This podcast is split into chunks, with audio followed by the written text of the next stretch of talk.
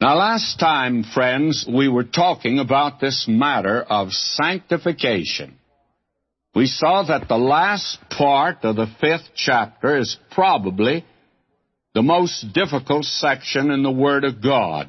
It deals with the imputation of sin. We discovered there that there's another head of the human family, and that's Christ. And He brings life, and He brings righteousness. He removes the guilt of sin, and on that basis now, He can move into the lives of those who trust in Him and begin to make them righteous. That is, He can begin to make them good. Now, we have here in this chapter what I've labeled positional sanctification. That sounds very theological, I recognize. But that means identification with Christ is the basis of sanctification. Then we shall have practical sanctification, and that'll be in verses 14 through 23. Last time we saw potential sanctification. Then, after we get through practical sanctification, we're going to be looking at that which is powerless sanctification in Romans 7. And then finally, we'll be talking about powerful sanctification. That's in Romans 8, of course, and that is by the power of the Spirit of God. Now let me say just a word about this matter of sanctification. There's something here that we need to see that there is a difference between justification and sanctification. And these are two words, friends, that you ought to cozy up to and get acquainted with them. They are Bible words, by the way. And there is a difference between salvation itself and this matter of not only being saved from sin, but then of the matter of making us into saints.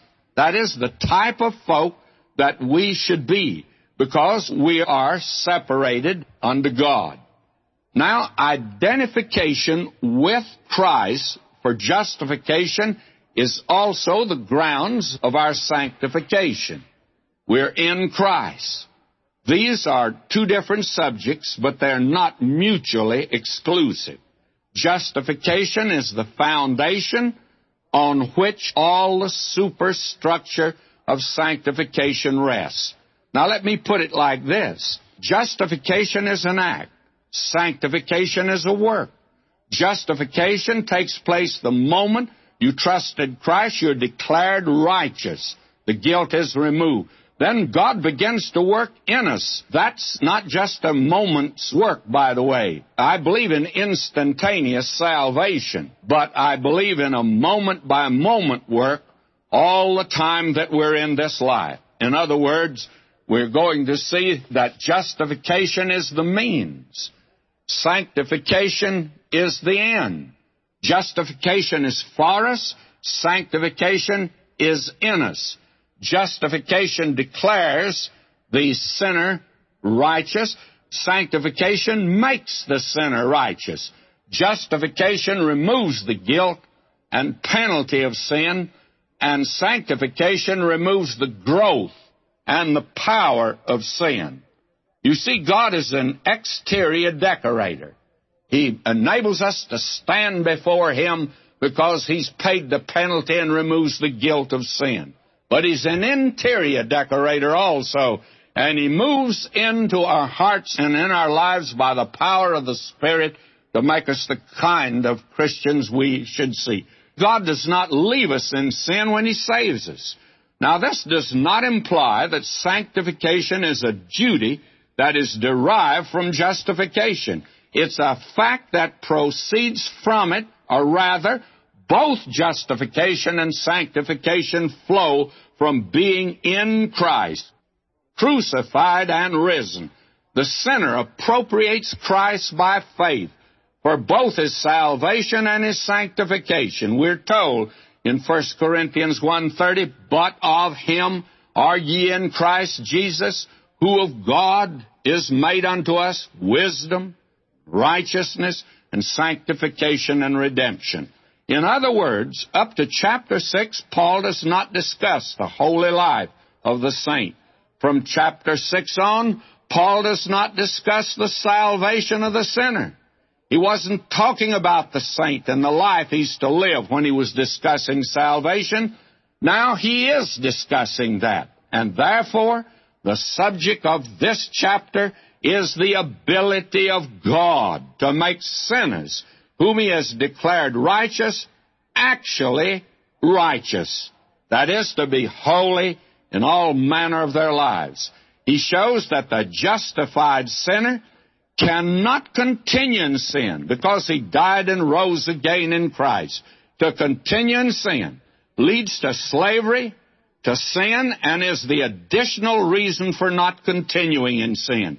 And it reveals the fact that he has a new nature and he's to obey God. This section delivers us from this idea you can do as you please. Union in Christ in his death and resurrection means that he is now our Lord and Master, and he gives us freedom. But that freedom is not license, as we're going to see. Now, let me begin reading here in this section we've labeled positional sanctification. Romans 6 1. What shall we say then? Shall we continue in sin that grace may abound? And Paul now is being argumentative.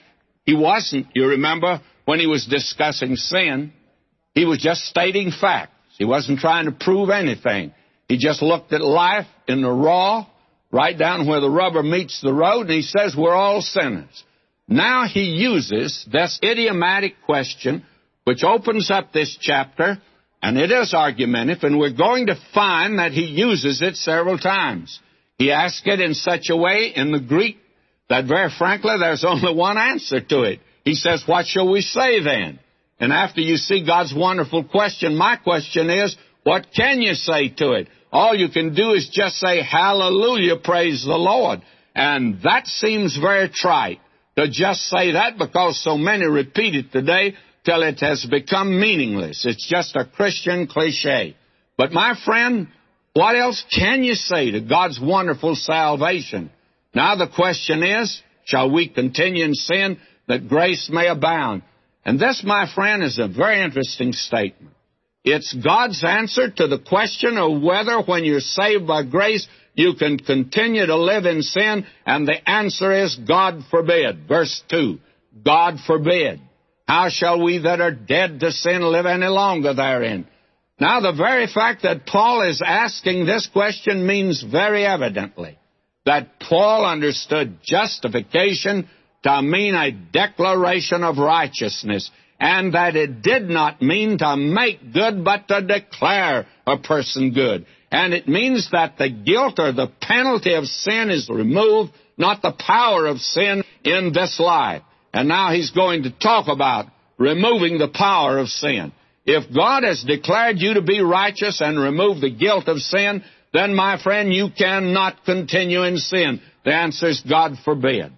Now, this is something that's misunderstood. How shall we that are dead to sin? You're never dead to sin as long as you're in this life.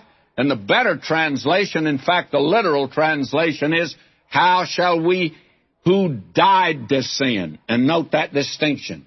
And that means we died in the person of our substitute, Jesus Christ. We died to sin in Christ. But we're never dead to sin. Any honest person knows he never reaches the place where he's dead to sin. He reaches a place where he wants to live for God. But he recognizes he still has that old sin nature. It's verses like this that have led a group of sincere folk that I call super duper saints. And I hope I'm not being unfair, unkind to them, but they feel like they've reached some sort of an exalted plane where they do not commit sin. They've reached the pinnacle of perfection. There's a group that's known as the Victorious Life Group. Now, I know there are different brands of these, but one group was especially obnoxious several years ago here in Southern California. One young man came up to me one morning after the service. He said, Are you living the victorious life? I think I shocked him. I said, No, I'm not. But I added, Are you? Well, he beat around the bush, didn't want to give a direct answer, and I said, wait a minute. And he finally said, I tried to. And I said, That's not the question. You asked me, Was I living it? And I said, No. Now you answer me yes or no. And friends, to this good day, he hasn't answered me. And he was a very anemic looking fellow. Now, I do not know why, but all those in that group that I've come in contact with are anemic looking. This fellow looked like he was a fugitive from a blood bank. He was a little bitty, dried up fellow, and he wanted to know whether I was living a victorious life. And he says, Well, doesn't the scripture say I'm crucified with Christ? And then doesn't it say that we're dead to sin? And I said, Well, no, that's not what the scripture said. We died to sin in Christ. That's our position. But I said, We're never dead to sin in this life. You have a sinful nature. I have a sinful nature. And we'll have it as long as we're in this life. He said, Well, what does it mean when we're crucified with Christ? I said, Well, when Christ died 1900 years ago, that's when we died. We died in Him. We died in Him and we were raised in Him and we're joined now to a living Christ. I said, Young man, that's the great truth that's there. The great truth is not that you and I have crucified this old nature. I don't know about you, but I'm not very good at crucifying myself. I said the very interesting thing is you can kill yourself off many different ways. You can take poison, you can get a gun, you can jump off a building, and you can hang yourself. Well, there are many different ways you can do it, but you can't crucify yourself. When you drive the nail with one hand into the cross, who's going to drive the other hand into the cross? You can't do it. How are you going to crucify yourself? You cannot do that, my young friend. You were crucified 1900 years ago when he died. Now notice what he says here in verse 3.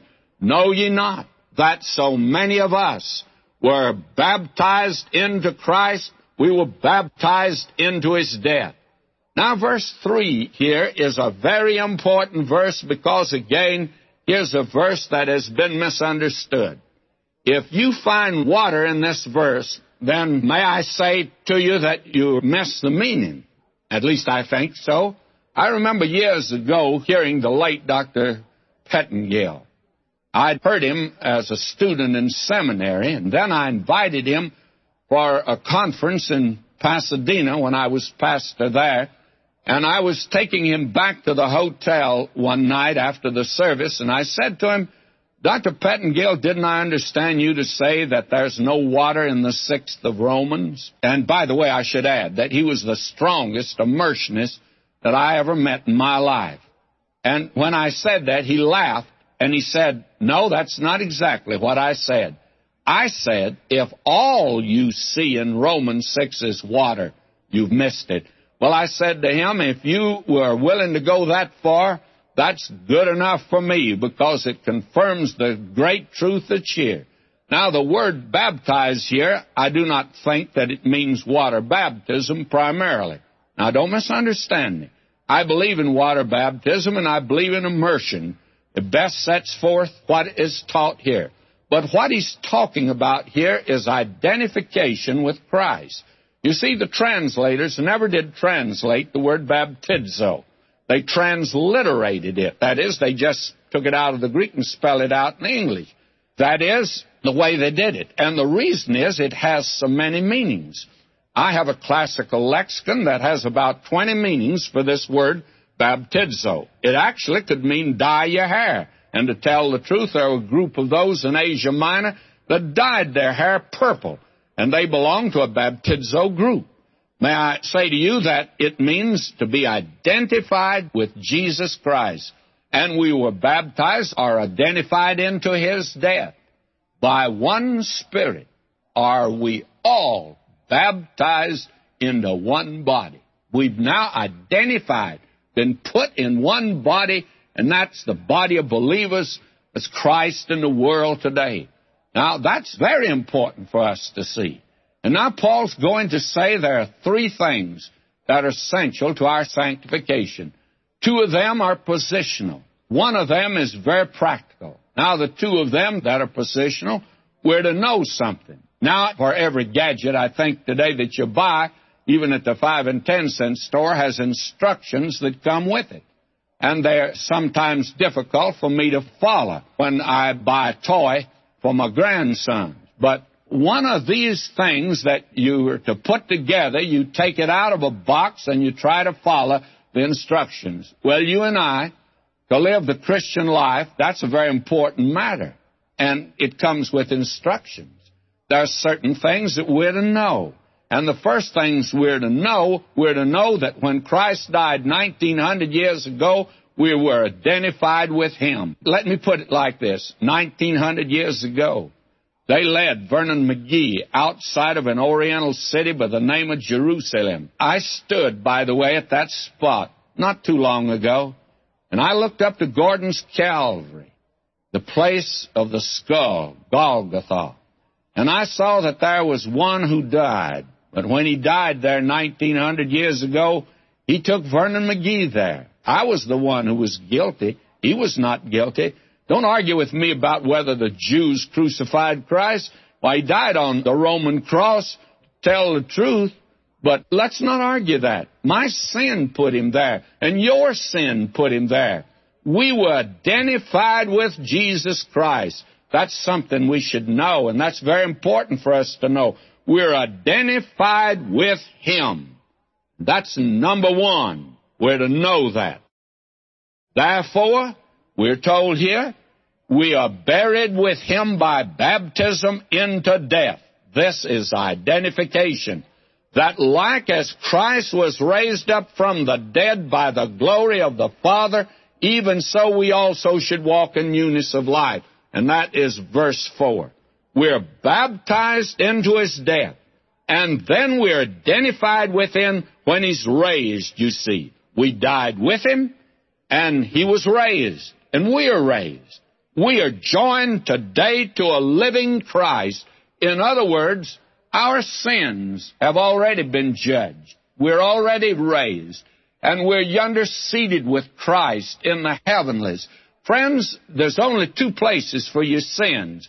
Either they were on Christ when He died for you 1900 years ago, and you've trusted Him as your Savior, or they're on you today and you're yet to come up for judgment. There's no third place for them.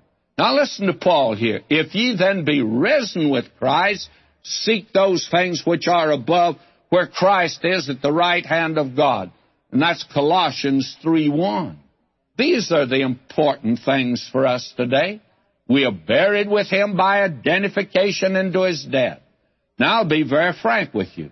I was raised a Presbyterian, but I think that immersion sets forth the type here. I think the Spirit's baptism is the real baptism. Water is a ritual baptism, but I do think that immersion sets it forth, the great spiritual truth that's here. And that's the reason that a child of God should be baptized. It's a testimony that we're joined to the living Christ. And that's very important. In fact, it's all important. Now, will you notice something else here? We're told, for instance, Peter says, baptism doth also now save us. 1 Peter 3.21. Well, how does it save us? Well, he'd been talking about eight souls that were saved in the ark. They went through the judgment of waters inside the ark. The people who got in the water, they were drowned. The people in the ark never did get in the water. But they were saved by baptism, we are told. Now, they were inside the ark. They were identified with the ark. They had believed God, got in the ark, and God saw that little boat floating on top of the water. And God sees Christ today, and not Vernon McGee. If he saw Vernon McGee, I wouldn't get anywhere, but in Christ. Christ went down into the waters of death. We're in Christ. We're raised with Him. We're joined to Him. That's the important truth here. Don't miss it, because if you do, you'll miss one of the greatest truths of the Christian life.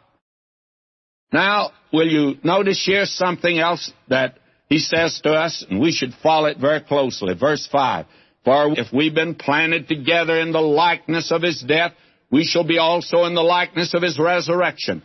Now that looks forward to the time when you and I are going to be raised in newness of life with him. He says this, though this is for today, knowing this. These are things that we are to know. that our old man is crucified with him. When he says our old man is crucified with Christ, that doesn't mean our father, by the way. It means your, our old nature. That's the body of sin, that it might be destroyed. And may I say the word is paralyzed or canceled or nullified, that henceforth we should not serve sin. And because the old nature is not destroyed, and that's not what Paul is saying here, that what happens is this, that now the old nature is put into place because you've got a new nature, and you're today in a place where you are to live in the power of the Spirit of God. Now he says, For he who died is freed from sin. Verse 7. Not he that is dead, but he who died is declared righteous from sin. That's the position. Now we're told, now if we be dead with Christ, we believe we shall also live with him. That's the glorious hope that we have. And we share his resurrection life today, and someday we'll be raised from the dead. Now, verse 9, knowing this is something we should know, friends, that Christ being raised from the dead dieth no more. Death hath no more dominion over him. He ever lives. That's the victor's course. He lives, he lives. Christ Jesus lives today. And he says in Revelation 1:18, I'm he that liveth. I was dead. Behold, I'm alive forevermore. Amen. And have the keys of death and of hell. We're told that nothing can separate us from the love of Christ. The resurrection opens up eternity to Christ for those who will trust Him. Now we're told in verse 10, For in that He died, He died unto sin once. Now in that He liveth, He liveth unto God. He died one time, but He's alive today, and He ever lives to make intercession for those that are His. Because of that, He can save you right through to the uttermost. Now verse 11 we come to the second thing that the believer today is to reckon on, and it's this, likewise, reckon ye also yourselves to be dead indeed unto sin, but alive unto God through Jesus Christ our Lord. Now count on this, rest on this. That is what he means here by reckon. It is something that you're to count on. Doesn't mean exactly what some of us Texans mean by that. That is, I suppose, but I know. This is something I count on. Now he says, let not sin therefore reign in your mortal body, that you should obey it in the lust thereof. Now we come to that which is all important. This is the third. Sanctification is first of all positional, and that means we're to know something. That is, we're to know God's method of making the sinner the kind of person that He wants him to be. After all, justification merely declared him righteous. It removed the guilt of sin, but it did not remove the sin in the life or change him in his life. It gave him a new nature. Now, God wants him to live in the power of the new nature, and he's to know that he was buried with Christ and raised with him. Now, that power of the new nature doesn't come from the new nature, but is the Holy Spirit. Only God can save us. Only God can enable us to live for Him. That is, He died 1900 years ago, and today we're joined to the living Christ. And then we're to reckon on that. We're to count on that. You see, God saves us by faith. We're to live by faith. Now, I find today that many of us, and that includes this poor preacher, that I've trusted him for salvation. But what about today? What about tomorrow? Are we trusting Him today to live for Him? And that's exactly what He wants us to do. We are to reckon on it. We're to count on it. Save by faith, live by faith. Listen to Him. Neither yield ye your members as instruments of unrighteousness unto sin, but yield yourselves unto God as those that are alive from the dead, and your members as instruments of righteousness unto God. Verse 13. Now these are the things which are actually positional. We're to know. And second, we're to reckon on. Now we're told to yield yourselves. Now this word yield actually means to present yourself. Now the law was given to control the old nature. You're not to live by the old nature. You got a new nature. And you're now to yield yourselves or present yourselves to God. That's same as Romans 12:1. I beseech you there for by the mercies of God that you present your bodies. Same word. May I say this very carefully, friend? This is very practical. This gets right down to the nitty gritty, right where the rubber meets the road. And the question is, have you really ever presented yourself unto Christ? Have you ever really come to the living Christ and say, I've trusted you and I've fallen, I've stumped my toe, I've fallen on my face as Simon Peter did? And the Lord Jesus said, I pray that your faith fail not. And He, my friend, is able to see us through. But you've got to commit yourselves to Him. This is an act of the will. And don't say you can't do it. If you're a child of God, you can do it. This is an act of your will, of a regenerated person. If you're not a child of God, of course you can't. This business of whining around like poor old Joshua when God said to him, Israel has sinned. Deal with that which is absolutely wrong in your life. Now let's look at that for just a moment.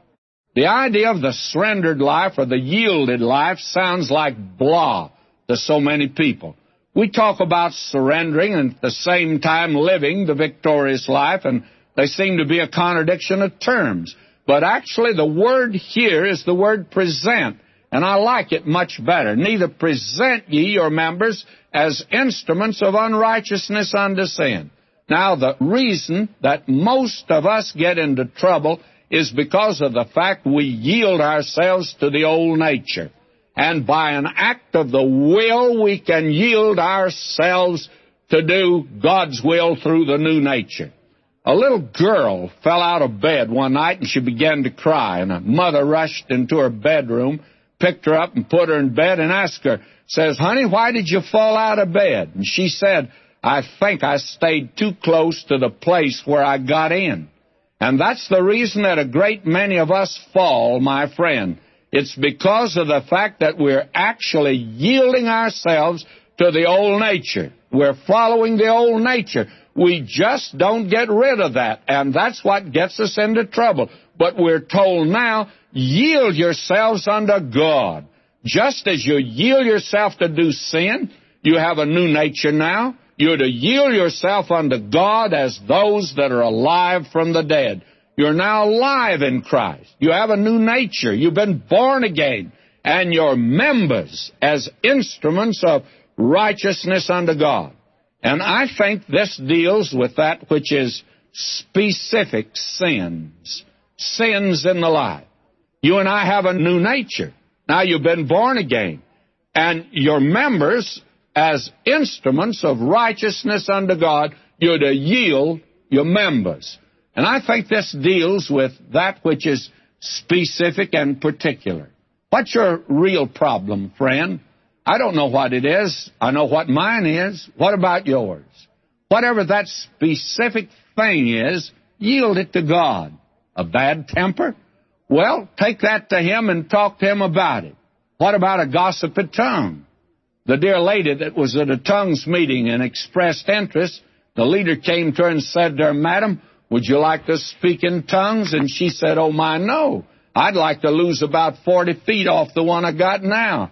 Then there are a great many folk today really need to lose a little bit of the tongue they've got. That would really be speaking in tongues, the right kind. Do you have control of it, you see? Or is this your problem? These are the things we're talking about. And by the way, in this day in which we're living, what about immorality? Sex is the big subject of the hour. My, Everybody's getting in on the act today.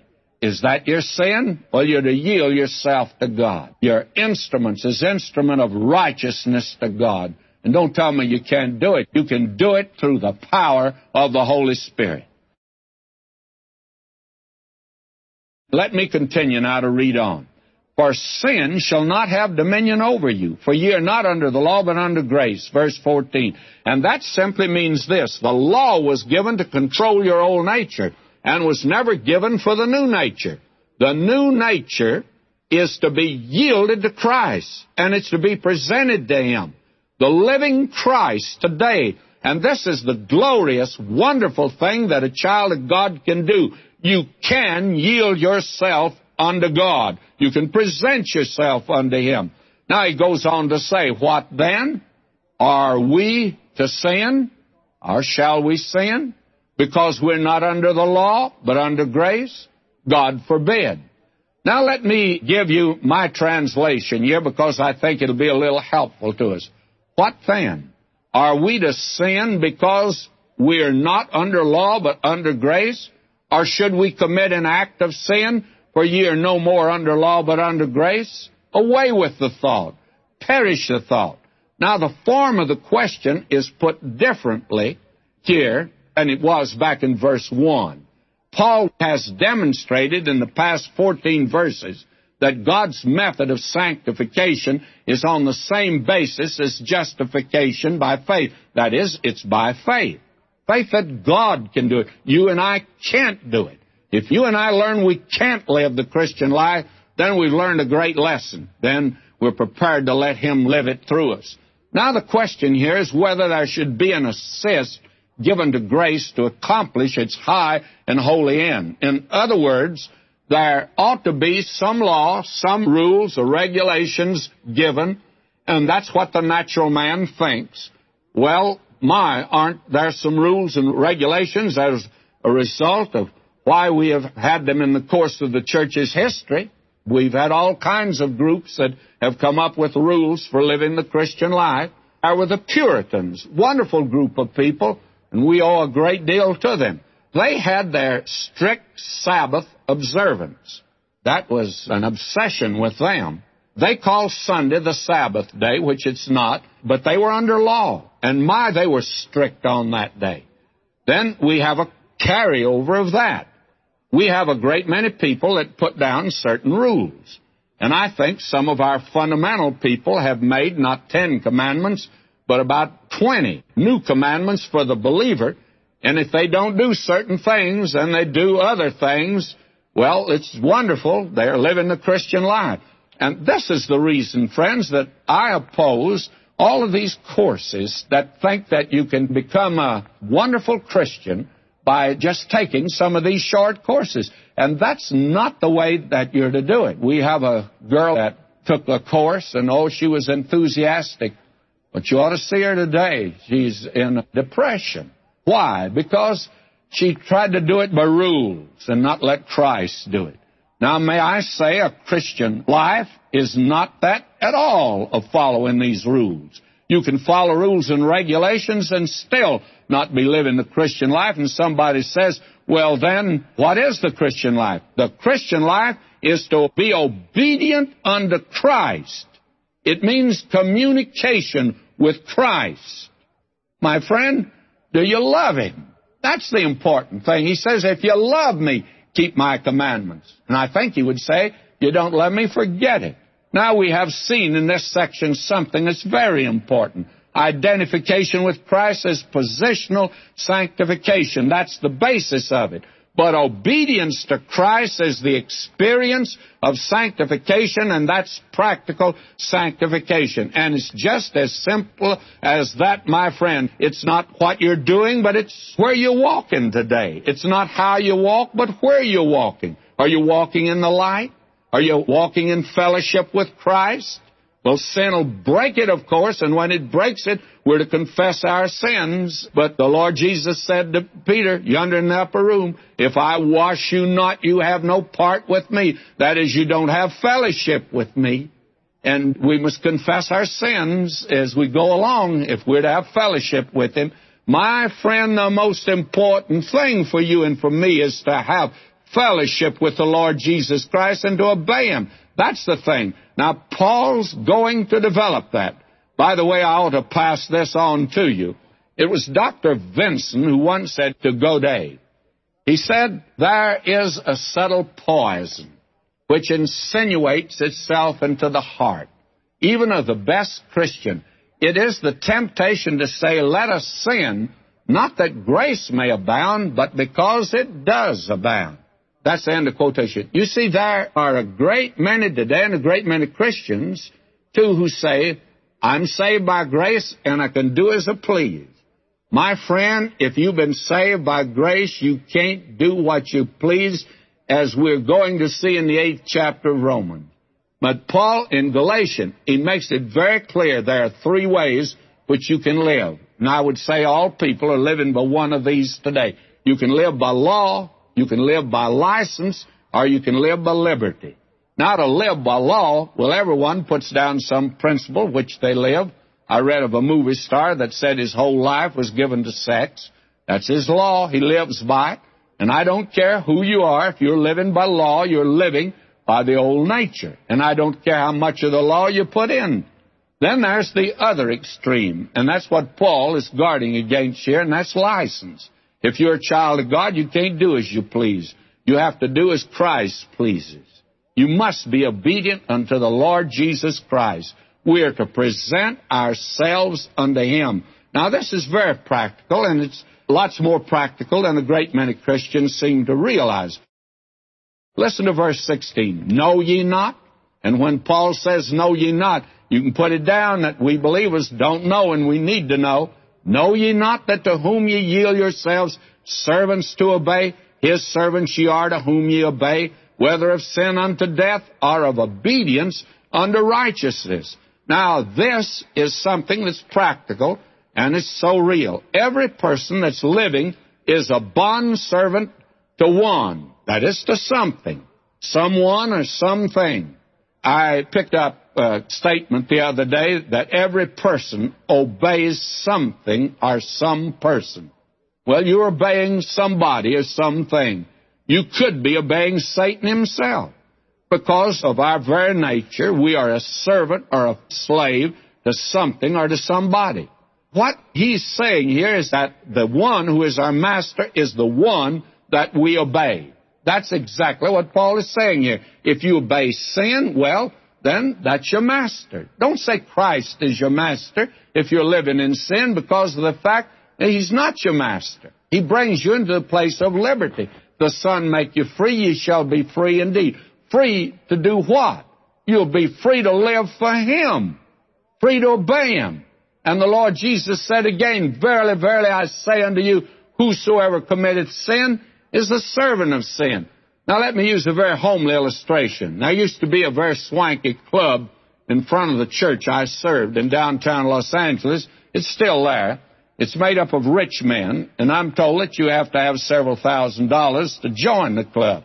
Well, if you belong to it, why, probably it means you own a Cadillac and you have a chauffeur. Well, one day I looked out the window and I saw a group of chauffeurs standing around talking in a circle. There were several Cadillacs parked around. It was after lunch, and finally, as I looked out, I saw a very distinguished looking gentleman come out of the club and he made a motion and said something. I couldn't understand what he said. But I saw one of the chauffeurs leave the group of about 15. He went over, opened the door of the Cadillac, and this man got in. Then he went around, got in the driver's seat, and drove off. Now, I came to a very profound conclusion. And you know what that conclusion was? I came to the conclusion that that man who drove that car was the servant or the employee of the man who called him. And I don't think those other 14 chauffeurs were employed by the man in the car. They didn't obey him, but this man did. That means he's his master.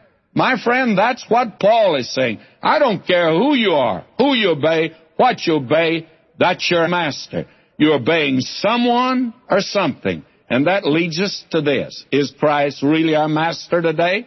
And that's the reason you're not under law today, just to be able to say, I don't kill, I don't lie, I don't do the other things. I don't know whether you do or not. But if you can say you don't do them, that doesn't mean you're living the Christian life. It means you're living a good life, perhaps, and that's all. But the Christian life is one where we obey Christ. Now listen to him in verse 17. But God be thanked that ye were the servants of sin, but ye obeyed from the heart that form of doctrine which was delivered you. And I wish you had my book that could follow along here, but I don't have time to develop my translation there. In other words, when you were in the world, when you were lost, you obeyed sin. That was just natural for you to do. You did what came naturally. I don't care what man there is today. He may live an exemplary life where the Chamber of Commerce presents him with a medal, loving cup, and makes him the citizen of the year. I overheard one of those men talk one time after he'd been presented with the cup as the outstanding citizen of a certain community. And the language of this man was the foulest language I've ever listened to. Now, he may be the outstanding citizen of that community, but you know who he's obeying? Why, it's quite obvious who he's obeying. He's obeying the devil. The fact that you obey Christ is the thing that's important. Now, another thing that we need to understand is this that when you've been saved, you have a new nature, and that new nature can obey Christ. There are several things we're going to find out later on. And that's when we get in the seventh chapter of Romans, and it's something I think that all of us have to discover for ourselves. Paul went through the experience of being a new Christian, and he discovered first that there was no good in his old nature. Paul says, I know that within me, within my flesh, dwelleth no good thing. Romans 7:18. Many of us have not discovered that. But there's no good in us, friend. The old nature has no good in it. And you can do a lot with it, but you sure can't make it good. Now the second startling fact is this. There is no power in the new nature. Now that's where most of us make our mistake.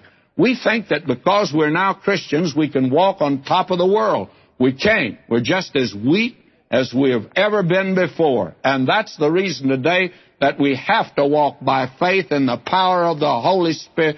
And only the Spirit of God can produce the Christian life, as we're going to see in the eighth chapter of Romans. Now listen to him as he goes on in this section here at verse 18. He says, Being then made free from sin, ye became the servants of righteousness. We've been liberated. In other words, He's made it possible for us today to live the Christian life. It doesn't mean that sin has been eradicated or removed, but it does mean that now we can live for God. And then he goes on in verse 19 and he says, I speak in human terms on account of the difficulties of apprehension or the weakness of your flesh. That is your human nature. For as you presented or yielded your members slaves for the practice of impurity and to lawlessness, even so now present your members slaves to righteousness. That's my translation as you see. Paul explains here, I think, why he uses the term slaves or bondservants. He, I think, halfway apologizes in the last verse for using it. Slavery was common in the Roman Empire. Out of the 120 million people in the Roman Empire, one half were slaves. Many Christians were slaves. And the little epistle to Philemon reveals that freedom was a prized possession and difficult to obtain. Paul uses this familiar metaphor, which he describes as human terms. He says, I'm speaking to you in human terms. He doesn't mean he's not speaking by inspiration, but I'm speaking in the manner in which you'll understand. You'll understand that you're actually slaves. Now, the religious rulers were insulted when the Lord Jesus suggested that they were slaves of sin. Remember, the Lord Jesus said to those Jews that believed on him, If ye continue in my word, then are ye my disciples indeed. Ye shall know the truth, and the truth shall make you free. And they answered him, We be Abraham's seed, and were never in bondage to any man. How sayest thou, Ye shall be made free? Jesus answered them, Verily, verily, I say unto you, Whosoever committeth sin is the servant of sin. Now, how many men and women are servants and slaves of sin? Oh, the tragedy of our young people who've rebelled against the establishment and its rules and regulations, and they have found that they've been destroyed. Thousands today by drugs, by drink, and now understand it's back to alcohol for them. May I say that you can get delivered maybe from one group and its rules and regulations, but if you don't turn to Christ, you may be getting out of the frying pan into the fire. This that's happening in our culture today is one of the saddest things that's happening in our contemporary age. There are so many people today, slaves of something down here, the Lord Jesus says when you commit sin, you're the servant of sin. Now, Paul goes on in verse 20. For when you were the servants of sin, you were free from righteousness. That is, you didn't think of serving Christ then. You weren't interested in that. You were free from him. Now he says, verse 21, What fruit had ye then in those things whereof ye are now ashamed? For the end of those things is death. They were free then and fruitless. They did as they pleased. But where's the fruit? The only fruit was shame. Now, do they want to go back to that? That's license. That's not real freedom. Today, do you really want to go back to the old life? I have hundreds of letters from the former group that were known as hippies that turned from that and they're ashamed of that old life. And today they've turned to Christ. My friend, when you drop into sin, does it break your heart? That's the important thing.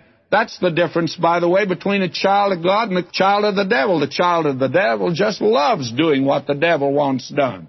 But to the child of God, it's a heartbreak. Now will you listen to verse 22? But now, being made free from sin, and become servants to God, ye have your fruit unto holiness and the end everlasting life. He sets before believers now the golden and glad prospect that they have as slaves of God. They're freed from sin, which leads to death, and they can have fruit that will abide into eternity. Life eternal is in contrast to death. I've always enjoyed going to Hawaii, to those beautiful, lovely islands out there. And I've never grown weary. And I'm always thrilled when I hear the story of the missionaries, that group of young people, some of them in their teens that came out there in 1819. They gave their lives gladly, joyfully to the service of Christ. And they've been maligned in recent years. Oh, I tell you how the tourists, the godless tourist loves to hear them run down. They were a noble race. Do you know they laid the foundation for the greatest revival that took place out there 150 years ago? More people were won to Christ per capita. They had fruit, my friends. How wonderful it was. Now notice Paul concludes this section by saying, For the wages of sin is death, but the gift of God's eternal life through Jesus Christ our Lord. Now today we are coming to this very wonderful seventh chapter of Romans. We've labeled this chapter Powerless Sanctification. Now, we began the theme of sanctification way back in chapter 5. With the last part of that chapter, we had potential sanctification. And then we saw positional sanctification. That is, that we're in Christ, the resurrected Christ. Not the one who walked here 1900 years ago, but the one who died, rose from the dead, and even at this moment is at the right hand of God. And we're identified with Him. And we're to reckon on that. And on that basis, we are to present ourselves to Him. Because the Christian life is something actually that you and I cannot live. We can't do it ourselves. The very interesting thing is, though, God never asks you or me to live the Christian life. What he does ask is he wants to live it through us. That's the only way it can be produced. Now, will you notice in this chapter that there are two things that we need to mention as the subjects? We see first the shackles of a saved soul. That takes in just about the first 14 verses. That is, the law cannot produce sanctification in the life of the believer. It merely shackles him. And then the second great subject here is we see the struggle of the saved soul. The shackles of a saved soul and then the struggle of the saved soul. Now, let's get underway. And the believer, by the way, and I should say this, cannot produce sanctification in his life by depending on the desire of the new nature. Just to say I want to live for Christ and all that, that won't get you anywhere. Not until you and I take this act of presenting ourselves to Him and recognizing that we're joined to the living Christ.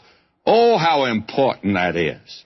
Now, this chapter is very important as we've suggested. And I can't overemphasize that. Dr. Griffith Thomas quotes Dr. Alexander Whyte. He says Dr. Whyte once said that whenever a new book on Romans comes out and is sent to him by its publisher for consideration, he at once turns to the comments on chapter 7 and according to the view taken of that important section, he decides upon the value of the entire work. And the very interesting thing is that you're going to find Paul very logical all through this section, friends. It was Godet that said, and I'm quoting, it's a hundred to one when a reader does not find the Apostle Paul logical that he's not understanding his thoughts. Now, I was brought up on this, by the way. I had a very wonderful Bible teacher.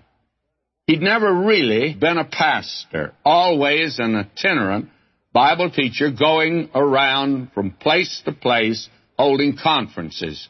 He was a great blessing to multitudes of people, and he was an especial blessing to me. But he taught this. He said, You're to miss the seventh chapter of Romans. He said, Now you're to detour around the seventh chapter of Romans. Mustn't live there. You're to get in the eighth chapter. Well, for several years I said that. But you see, I've been a pastor now a long, long time.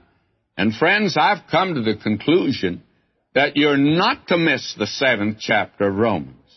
If you have been a pastor and have lived with the saints as I've lived with them, you come to the conclusion that you wish that many of the church members would get into the seventh chapter of Romans, because the man who got into the seventh chapter of Romans is the man who got into the eighth chapter of Romans. And I'm of the opinion that the way into the eighth chapter of Romans is through the seventh chapter. I think that's the route that most of us come anyway. Well, we're not to detour around it because if you do, you're on a detour and you're not on the direct route. And it reminds me of that little jingle that goes like this to dwell above with saints in love. Oh, that will be glory, but to stay below with the saints I know, well, that's another story. Now, there is something else that we need to see here, that we see the struggle of a saved soul and he reaches out and grabs a straw. Sometimes that straw is the law. And when he does, he finds out that he's got hold not of a straw or even of a life preserver, but actually of a sack of cement, and it's going to pull him in under. And he can't live that way. And as a result, there are multitudes of the saints that accept defeat today as normal Christian living.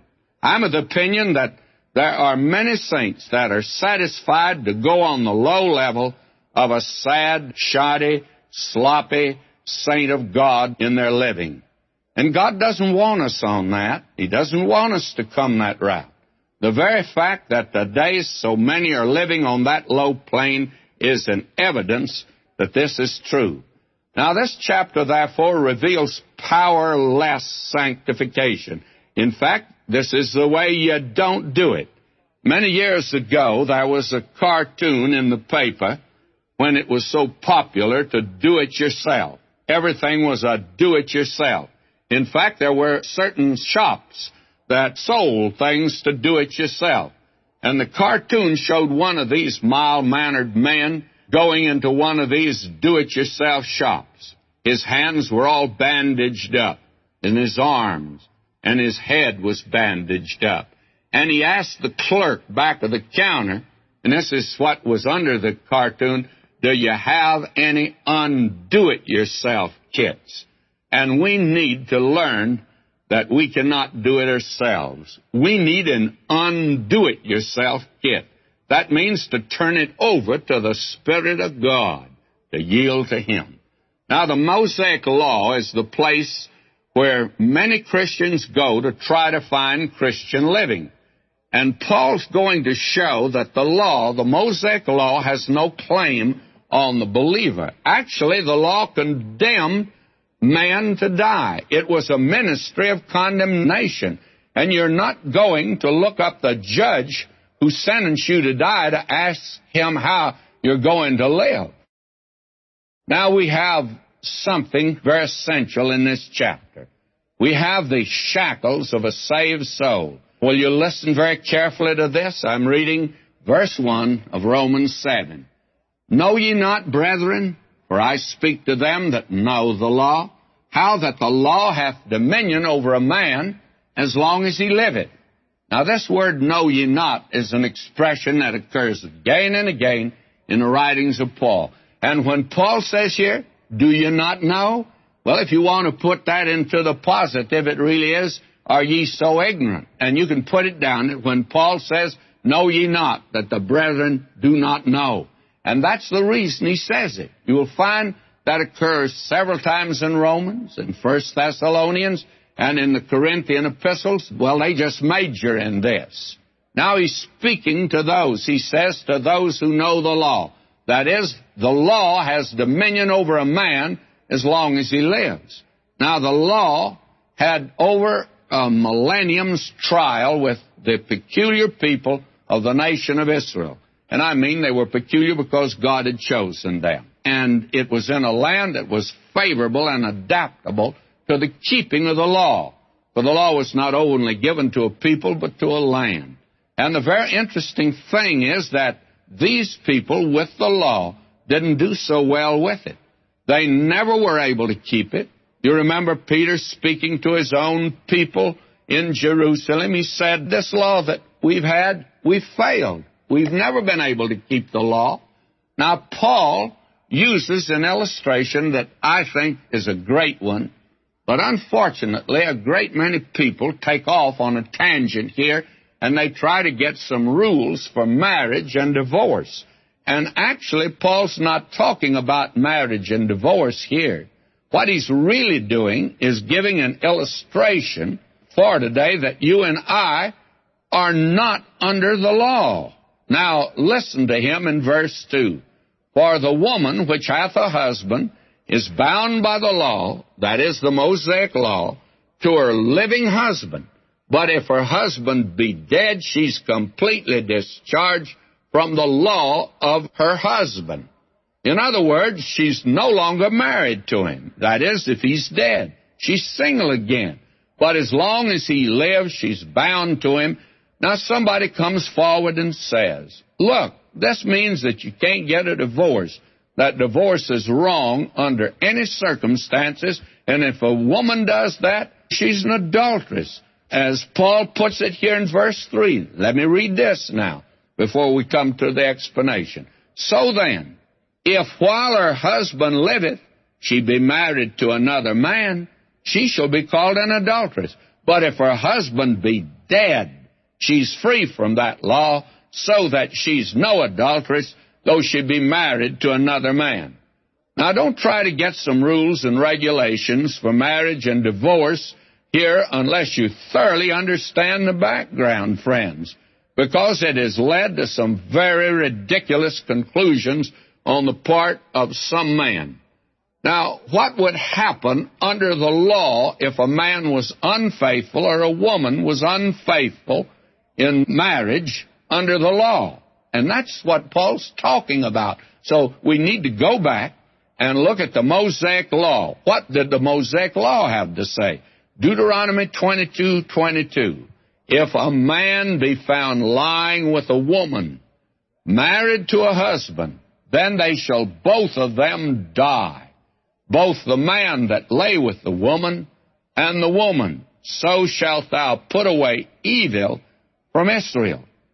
And he goes on here again and again that they should be put to death, that is, stoned to death. Now, this is what happened under the law. Now, what happened under the Mosaic law? Here's a woman married to a man, and he's a philanderer. He's unfaithful. And what happens? Why, he's stoned to death. That's what happened to him. He's actually lying under a pile of stones. She's free now to marry another, of course. Now, of course, today we're not stoning the unfaithful husbands and wives to death. If we did that here in Southern California, that is, stone to death the unfaithful one, we'd have to get rid of our freeways because we'd have too many rock piles around where somebody had been stoned to death.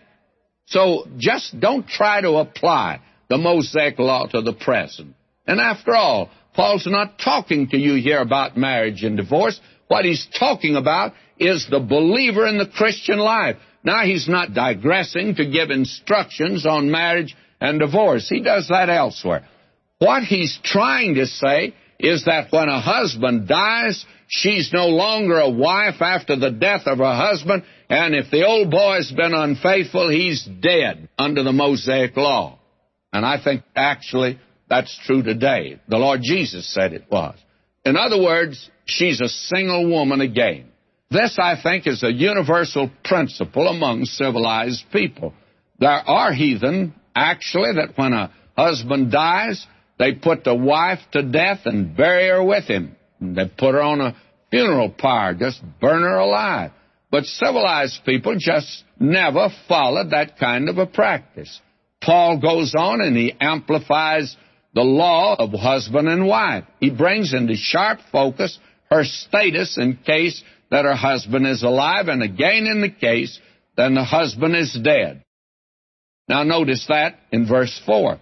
Wherefore, my brethren, ye also are become dead to the law by the body of Christ, that ye should be married to another, even to him who's raised from the dead, that we should bring forth fruit unto God.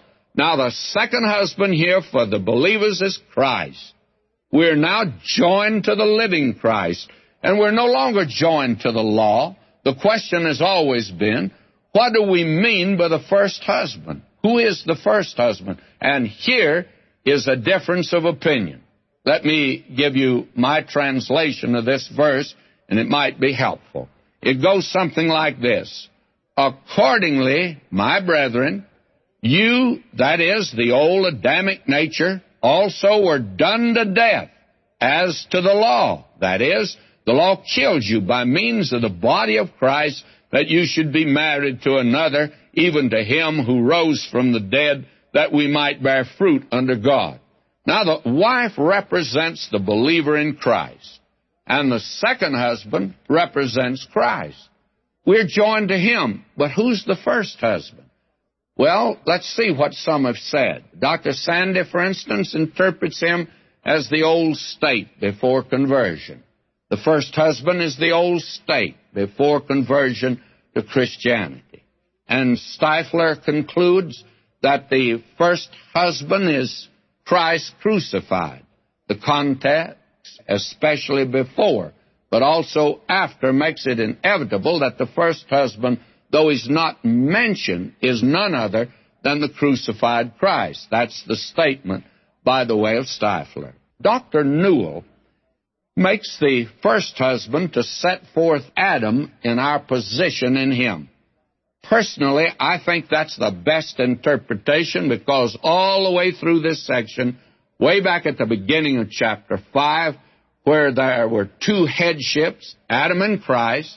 We have the first Adam, the last Adam. We have the first man and the second man. We have Adam and Christ. Now we are joined to Adam through the old Adamic nature. And the law was given to control the old Adamic nature. But actually it failed in doing that through the infirmity of the flesh. We're going to see that in chapter 8. And actually, the law became a millstone around the neck of Israel. It never did lift them up. It kept them in slavery for almost 1,500 years, but its demands had to be met. But man could not meet them. It was indeed a ministration of condemnation. Now, if the Gentiles had to adopt the law when they became believers, there's no hope for them either. Paul says that Christ died in his body and we are identified with Christ and his death, and now we are dead to the law, and the law is dead to us. That first husband is Adam, and we're no longer joined to him. We're joined to the living Christ, and we died with him. We've been raised with him, and he's the second husband now, the living Christ who enables us to bear fruit. We know Christ no longer after the flesh. It's the resurrected Christ that we're joined to. Now, the law's not given, therefore, to the new man in Christ. Its old things have passed away. All things are become new. 2 Corinthians 5:17. You're not under the law, but under grace is the ipso facto statement of Scripture. Believer, believe it. It's so. For God says it. Now let me give you a very ridiculous illustration. I think that will make this very clear. At least I hope that it will. This is a story that I heard when I was a student in seminary down in Georgia. The story goes that way back in antebellum days, that is, before the Civil War, there was a plantation owner, a very fine, handsome man, married to a very beautiful woman. They lived in a lovely home. He took sick and died suddenly. It was a great heartbreak to her, but she loved him. She loved him with all her might. And she did a very strange thing and a very morbid thing. She had him embalmed, put him in an airtight glass case, in a sitting position, in a chair, and she put him in the great hallway of this lovely southern home. Well, her friends saw that that wouldn't do. The minute you open the door, you're looking at him. There he sits. So they urged her to take a trip, to travel, to leave and go away. And so she went north and she then traveled abroad. She was in Europe and almost two years went by. And during that time, she met another man. And she fell in love with him and she married him. And on their honeymoon, they decided to come south to the plantation. And so when they came to the plantation home, he did what a new bridegroom is supposed to do. He picked her up and carried her over the threshold and put her down. And when he did, there was sitting out yonder in the hallway a man in a case looking at him. This man's the new husband. And he's looking at this fella in the case and he's amazed. He said to his new bride, Who's that? and she'd forgotten all about him. She said, Well, that's my first husband. Well, I want to tell you that's pretty ridiculous. And so he said, Well, we're going to bury him. After all, you don't want him sitting around looking at you all the time. So that very day they dug a grave and they buried him, which was the proper thing to do. Now she's married to a new man. The old man's dead. Now that's rather ridiculous, is it not? I sometimes wonder if that thing really ever happened or not. But that's the story I heard in Georgia. Now, whether that's true or not, it is true today that there are a lot of church members, a lot of believers, they've dug up the law. In fact, they never even buried the law. And they've got the law sitting in a glass case, the whole Adamic nature now, and they're going to try and live by the law. My friend, it's ridiculous. We're joined to Christ today, and the Christian life is to please Him. Oh, how important that is. I just can't overemphasize it. Now let me read verse 5. For when we were in the flesh, the motions of sin, which were by the law, did work in our members to bring fruit unto death. After all, be very honest. Have you been able to keep the law? Have you been able in your own strength to do it?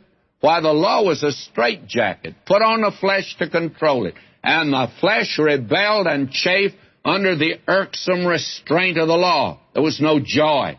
The flesh had no capacity or desire to follow the injunctions of the law. And the flesh broke out of the restraint imposed by law and therefore brought down the irrevocable penalty for breaking the law, which was death.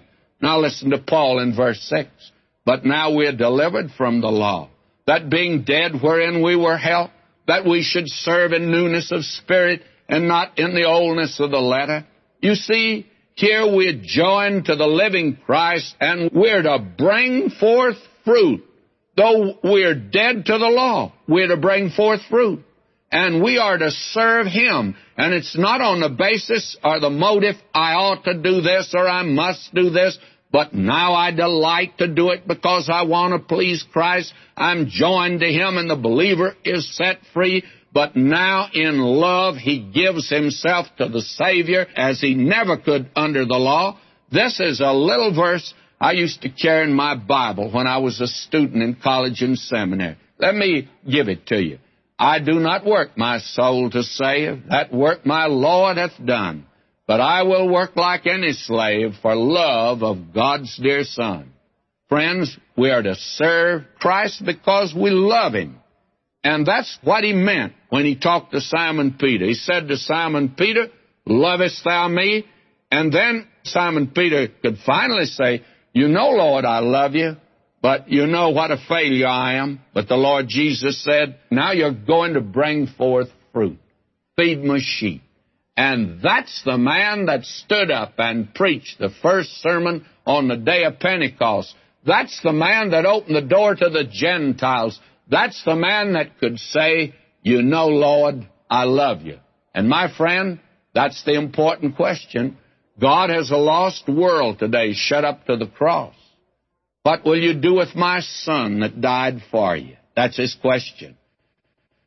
Christ not only died to remove the guilt of sin, but he also died and rose again that we today might be joined to a living Savior. And the Christian life is for him to live that life through us. We can't do it ourselves. We can't do it by law. The law is a ministry unto condemnation. And that's what Paul says in verse 7. But there's nothing wrong with the law. Let's understand that. The problem is with us today. Now listen to his language, and I'm going to read my translation here, which I do not recommend, but I'm trying to bring out the meaning. Follow along in your text. What shall we say then? Is the law sin? Away with the thought. On the contrary, I should not have known or been conscious of sin except through the law. For I had not known illicit desire, that is coveting, but sin getting a start through the commandment produced in me all manner of illicit desires apart from the law sin is dead. And that's Romans 7, 7 and 8. Now you see, Paul began his argument way back in the sixth chapter with this expression, What shall we say then? Shall we continue in sin? Now again we find it. Is the law sin? Well, in the first part of this chapter, Paul seems to be saying that law and sin are on a par. If release from sin means release from the law, then are they not the same? And Paul says, perish the thought. Paul will now show that the law is good. It's part of God's will. It reveals His will. And the difficulty is not with the law, but the difficulty is with us. It's the flesh that is at fault. And now Paul becomes very personal in the remainder of this chapter. Have you noticed that he begins now in this section to use the first person pronoun? I and me and myself. And they're used 47 times in this section here in the seventh of Romans. I appears 28 times. And this is the struggle Paul had within himself. He tried to live for God in the power of his new nature. But this he found impossible. The law revealed to Paul the exceeding sinfulness of sin. The law was an x-ray of his heart. And that's what the law does. You put the law down on your life, and the Word of God is called a mirror. It's a mirror, and a mirror reveals yourself. If you've got a spot on your face, the mirror will show it to you. Now, you don't use the mirror to rub it off. And the law can't remove the spot, but it can show you the spot. But God has a place to remove it. There is a fountain filled with blood, drawn from Emmanuel's veins, and sinners plunge beneath that flood lose all their guilty stains. Then, therefore, the law revealed the exceeding sinfulness of sin. And that's the important thing that it does. The law, therefore, was not at fault, But that old Adamic nature's the culprit. The admonition of prohibition contained in the law makes clear the weakness of the flesh. It shows that we're a sinner. And that's the reason that it's not important at all. I'm amazed at the number of mirrors that you see around you today. They're everywhere. Department stores are filled with them. They're even on the street. I found out that when we travel around, now which we do a great deal, that one of the first things that my wife will look for in a motel or hotel is the mirror. How many mirrors do they have? And whether there's a full length mirror. And it's amazing how we all like to look in a mirror and see ourselves. Out here in California, there was a test made some time ago. I don't know just where it was, but there was a mirror that was put in a very public place. And the test was to see whether men or women looked at themselves more. That is, which one, men or women. And as far as I was concerned, they didn't need to put that up. I could have told them it was the women. But unfortunately, the test revealed it otherwise. There were more men that looked in the mirror than there were women. And believe me, I think that test ought to be run over again because that just doesn't sound right to me, but nevertheless, I accept it. We all like to see ourselves. We like to look in the mirror, except one mirror, and that's the Word of God. You know why? It reveals us as sinners. And that's what the law does. That we are horrible, lost, awful sinners. Now notice verse 9. Paul says, For I was alive without the law once, but when the commandment came, sin revived and I died. You see, it's a ministry of condemnation. The law condemns us, and it can't do anything else but condemn us. Now notice verse 10 and the commandment which was ordained to life I found to be unto death. This is the tragedy of any person who seeks to live by the law. It doesn't lead him to life. Now it's true that God said of the law, this do and thou shalt live in Leviticus 18:5, but the doing of it proved to be difficult. The fault wasn't in the law, it was in the one who thought the law would bring life and power. It did neither. It merely revealed the weakness, the inability, and the sin of the individual. It's a ministration of condemnation and a ministration of death, if you please. You see, Paul put it in another epistle in Galatians. He said if there'd been a law given that could have given life, then God would have given it. But you see, life doesn't come by the law, and living doesn't come by the law. Now let me use this illustration. A new car can be a very good thing, but in the hands of an inexperienced or an incapable driver, it can become a menace and it can become a danger. It actually can become a death dealing instrument. Now the fault's not with the automobile, the fault's with the driver. And the problem today is with man. Man is the one that's at fault. He's the culprit. Right now, there's been a great deal of discussion about gun control. We don't need gun control, we need man control. Somebody says, well, you know, a gun killed a man. No, a gun didn't kill a man. All you can do with a gun's pull a trigger. If you point it at a man, it'll kill him, but you got to have somebody there pulling the trigger. And that's the fellow that does the killing and that's man. That's the sinner. And the problem is with man today. But nobody's come up with any kind of a plan today in politics or in the ministry or in sociology or in any field today to control the man. It's all to control the gun. Now, verse 11. For sin, taking occasion by the commandment, deceived me, and by it slew me. In other words, sin is personified again here and is a tempter.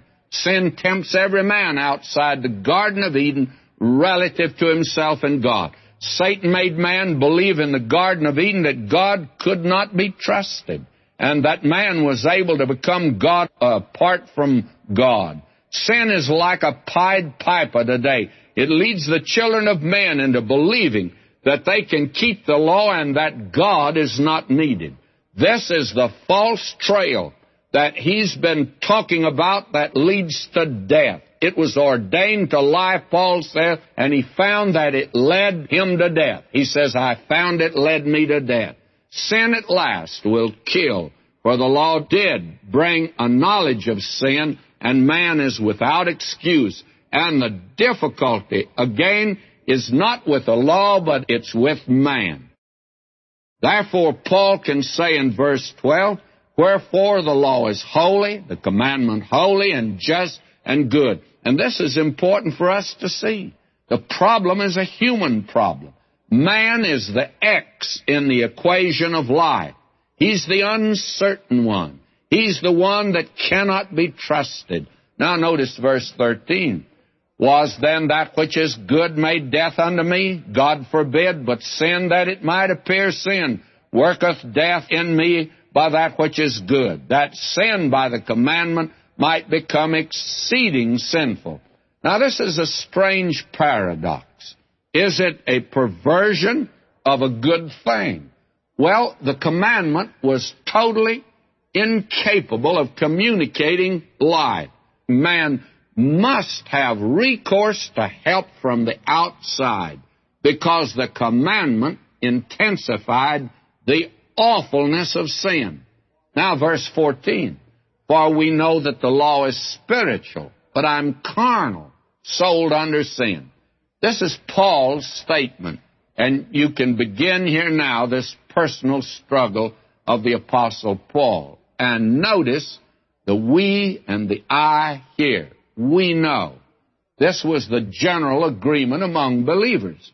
The law is spiritual in the sense that it was given by the Holy Spirit and it's part of the Word of God. In other words, that is an expression in Scripture. For instance, in 1 Corinthians 10:4, the rock is called spiritual. For obviously the reference is that it was produced by the Holy Spirit. Israel in the wilderness had spiritual meat and spiritual drink in this sense. That is, the Spirit of God provided it. But now Paul says, but I'm carnal. That means I'm of the flesh, and the flesh is weak. And the word here is sarkinos. It does not mean just the meat on the bones of the body. This is neutral. This body of ours, it can be used for that which is good or bad. It's like the automobile or the gun we referred to. It's this old human mind and the spirit and the nature which occupies and uses the flesh so that actually the flesh itself is contaminated with sin. For example, look upon the face of a baby. Then look at that same face 50 years later. Sin is written indelible lines upon the surface of the body. The flesh is inert. It has no capabilities or possibilities towards God. It's dominated by a sinful nature and the ramifications of which reach into the inmost recesses of the body and mind.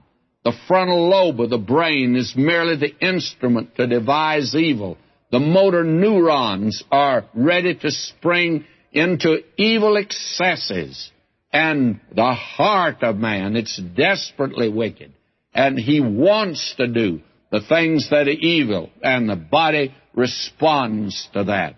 And Paul describes here its pitiful plight as a slave sold to a Simon Legree taskmaster with a whiplash of evil.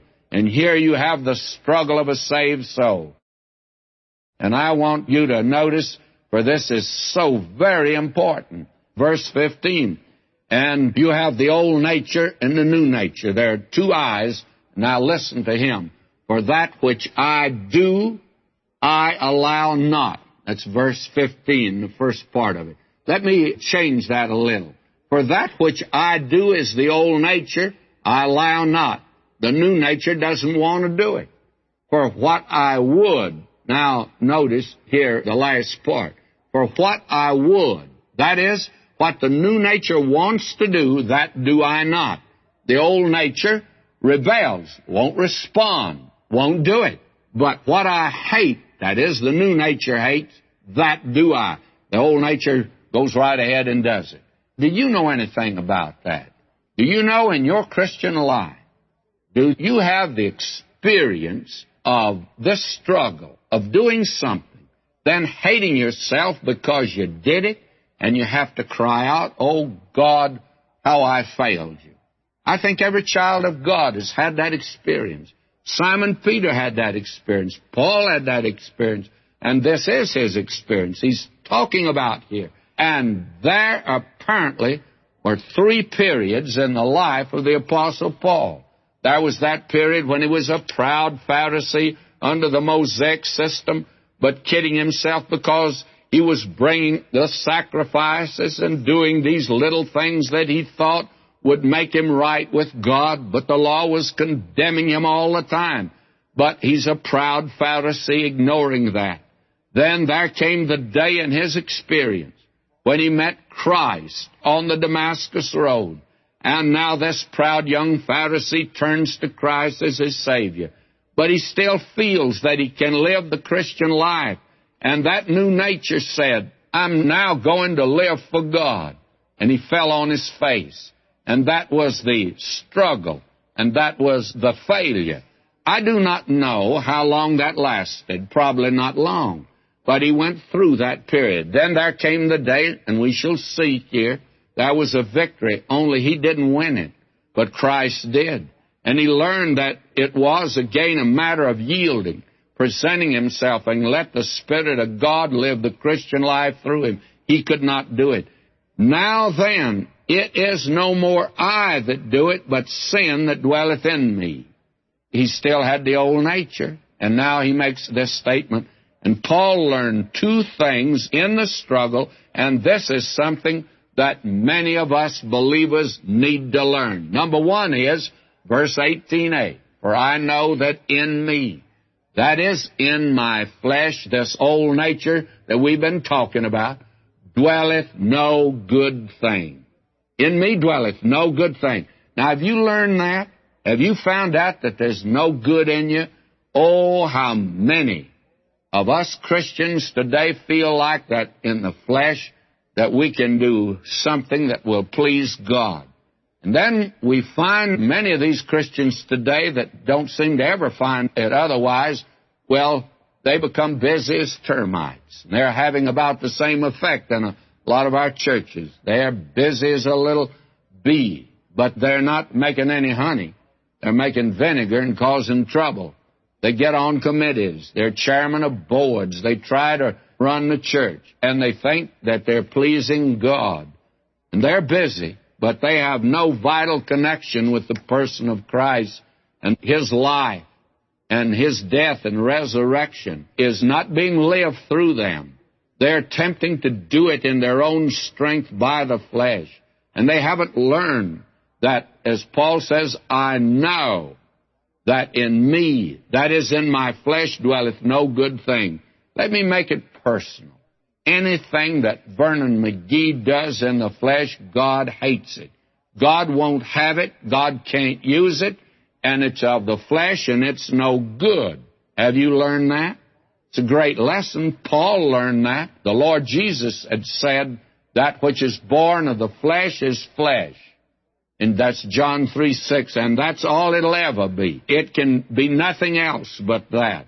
But whosoever is born of God doth not commit sin.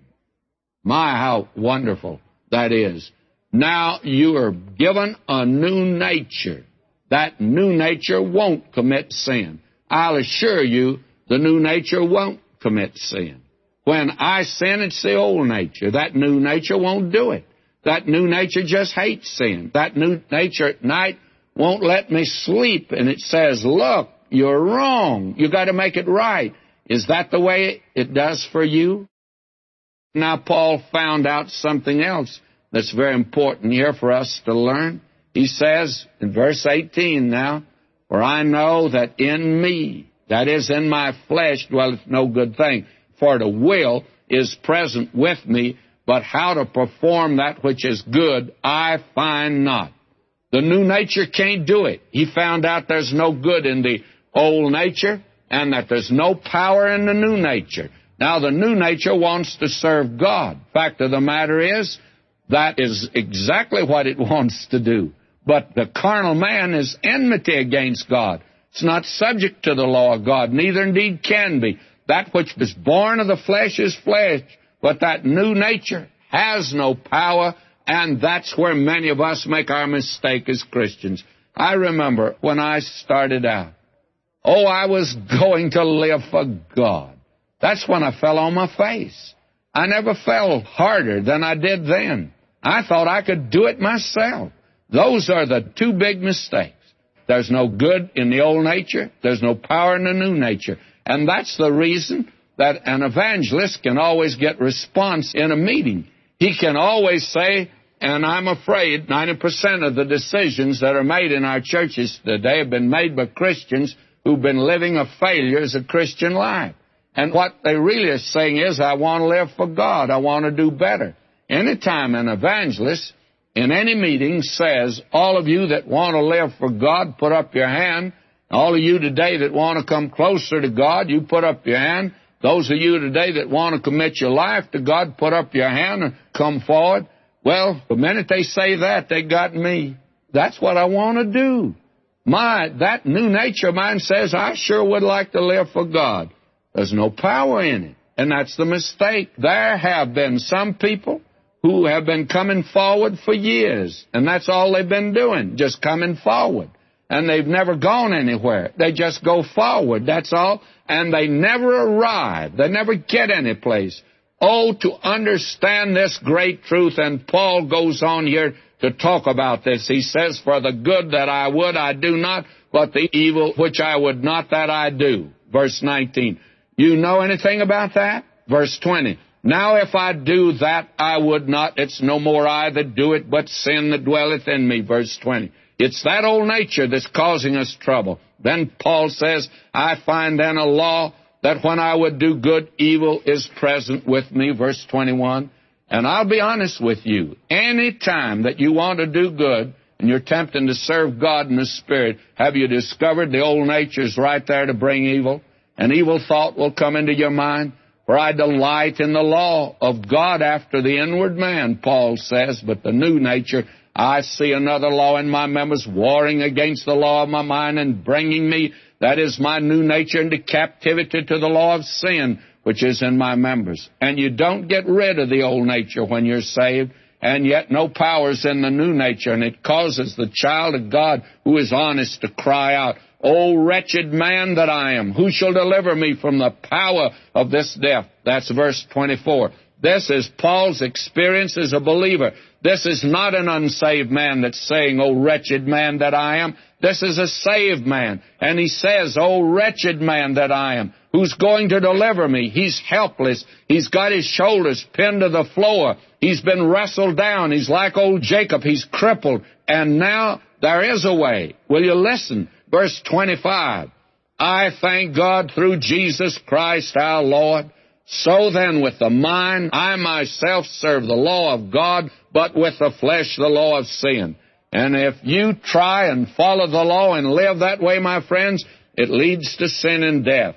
And there'll be no fruit in your life. But when you see it's through Jesus Christ. Now He's given us a modus operandi.